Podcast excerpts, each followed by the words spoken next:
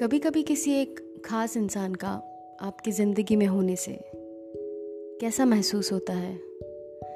इसके बारे में एक खूबसूरत कविता मैं आपके लिए आज लेके आई हूँ।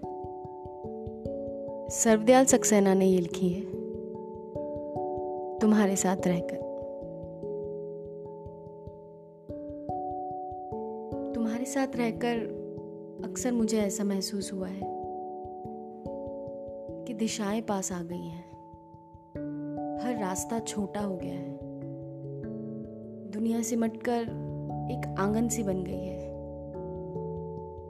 जो खचाखच भरा है, कहीं भी एकांत नहीं, न बाहर, न भीतर। हर चीज़ का आकार घट गया है।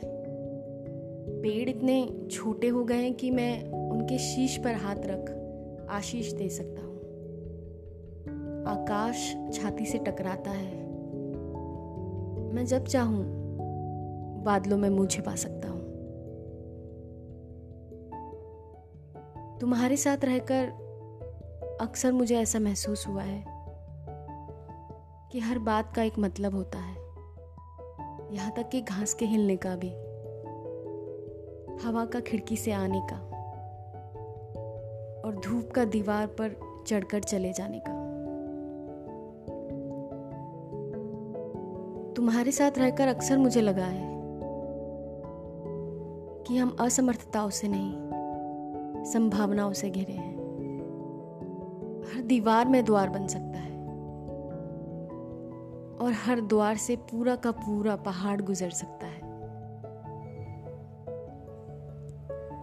शक्ति अगर सीमित है तो हर चीज़ अशक्त भी है। भुजाएँ अगर छोटी हैं तो सागर भी सिमटा हुआ है।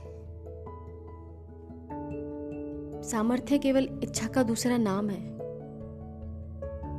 जीवन और मृत्यु के बीच की भूमि है। वह नियति की नहीं, मेरी है। तुम्हारे साथ रहकर। अक्सर मुझे महसूस हुआ है।